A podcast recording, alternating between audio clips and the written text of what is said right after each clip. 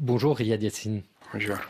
Les rebelles outils ont affirmé ce lundi avoir attaqué un, navire qui les identifie comme américain. Un bateau grec battant pavillon des îles Marshall a indiqué avoir subi une attaque de missiles alors qu'il franchissait le détroit de Bab el-Mandeb au sud du Yémen.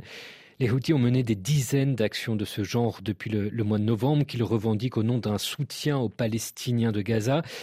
Quel regard le gouvernement yéménite porte-t-il, lui, sur ces actions menées par un groupe rebelle qu'il combat? Les Houthis ont débuté leur coup d'État contre le gouvernement légal et l'ensemble du Yémen en septembre 2014. Depuis, ils continuent d'utiliser la force et la violence contre le peuple. Et maintenant, ils ont trouvé une excuse légitime pour s'étendre et attaquer les navires en mer Rouge. Malheureusement, ce qui se passe à Gaza, en Palestine, leur donne une raison légitime et raisonnable de poursuivre leurs attaques. Bien entendu, cela ne fait qu'accroître le chaos dans la région. Cela cause également beaucoup de difficultés à mon pays, le Yémen. Les problèmes s'étendent aussi bien à l'intérieur du pays que dans la région et dans le reste du monde. Je pense qu'il faut bien comprendre qu'il y a une différence entre le gouvernement légitime du Yémen et les Houthis. Il est important de faire la différence. Le Yémen n'est pas synonyme de guerre et de menace sur le commerce international. Je pense que nous devons tous travailler ensemble pour mettre fin aux attaques des milices Houthis, que ce soit à l'intérieur ou à l'extérieur du pays.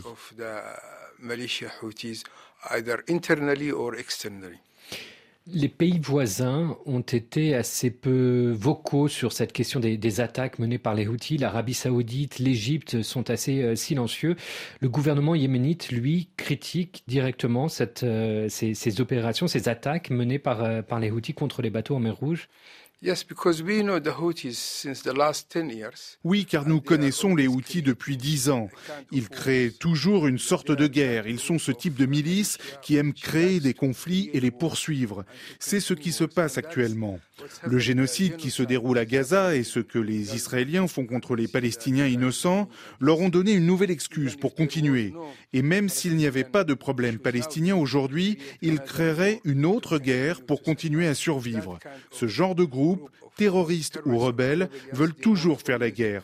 Je pense que tout le monde devrait maintenant se concentrer sur l'instauration d'un cessez-le-feu en Palestine afin de les empêcher de trouver une excuse pour poursuivre leurs attaques. Le soutien aux Palestiniens est une cause très populaire dans les pays arabes. Est-ce que vous avez le sentiment que les Houthis ont gagné en soutien populaire avec ces attaques contre les bateaux en mer Rouge? Oui, bien sûr, c'est malheureusement ce qui s'est passé, car les atrocités commises par les Israéliens et le génocide qui se produit en Palestine donnent l'impression que leurs actions sont bénéfiques pour le peuple palestinien, pour le monde arabe. C'est pourquoi nous répétons qu'il faut avant tout arrêter la guerre à Gaza afin qu'il n'ait plus d'excuses. Ensuite, nous devrons chercher une solution pacifique à ce qui se passe au Yémen. Ces actions ont, perturbé le commerce maritime mondial. Beaucoup d'armateurs ont, dévié leurs bateaux, préférant faire le, tour de l'Afrique plutôt que d'emprunter le canal de Suez. Les assureurs ont, augmenté le, montant des primes d'assurance pour les navires qui, passent par la mer Rouge.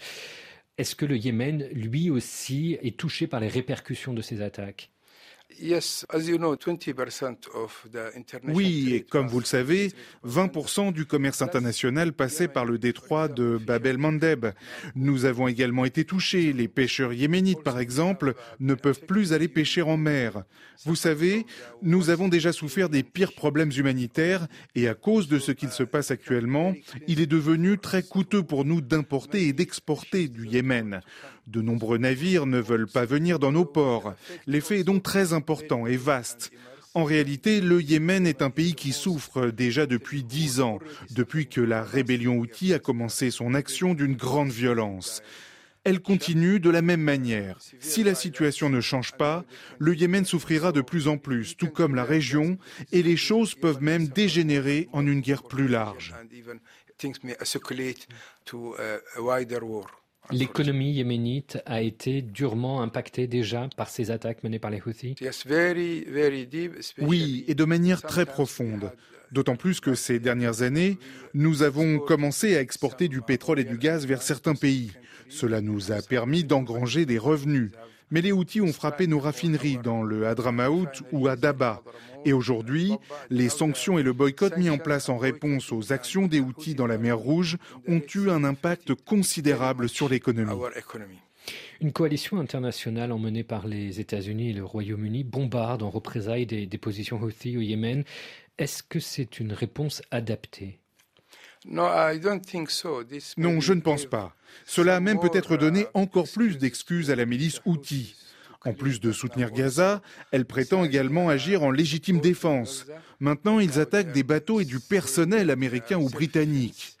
Je pense que ces frappes aériennes n'aboutiront à aucun résultat sans soutien au gouvernement légitime dans le sud et aux troupes terrestres pour aider le gouvernement reconnu par la communauté internationale à isoler la milice Houthi. Qu'attendez-vous de vos partenaires internationaux, qu'ils soient occidentaux ou qu'ils soient euh, les pays arabes de la région, l'Arabie saoudite, l'Égypte en tête?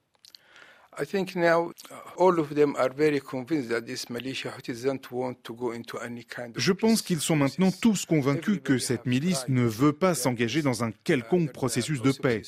Tout le monde a fait de son mieux sous les auspices des Nations Unies. Les Saoudiens et d'autres pays font de leur mieux. Nous aussi, jusqu'à aujourd'hui, nous avons tenté de trouver un compromis avec les Houthis. Malheureusement, il bénéficie du soutien total de l'Iran. Ce dernier cherche à maintenir la région dans une situation permanente de conflit, dans une situation où l'Iran et le Hezbollah sont les seuls gagnants.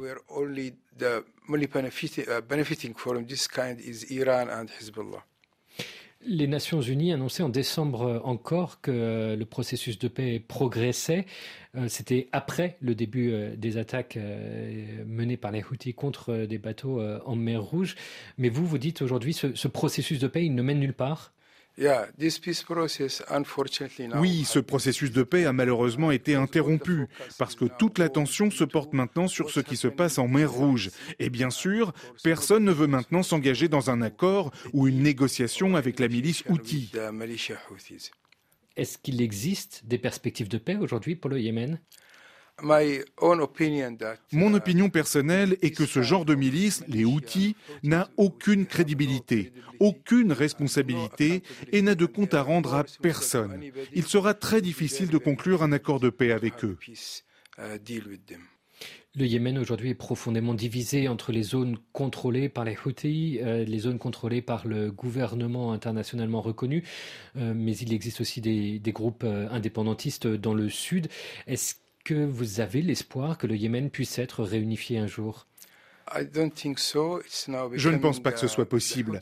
Il y a maintenant une réalité sur le terrain, dans le nord, avec les Houthis. Dans l'autre partie du Yémen, principalement dans le sud, il y a aussi une autre réalité. Dans les faits, il existe deux États différents. Le Yémen d'avant n'existe plus. C'est mon opinion personnelle.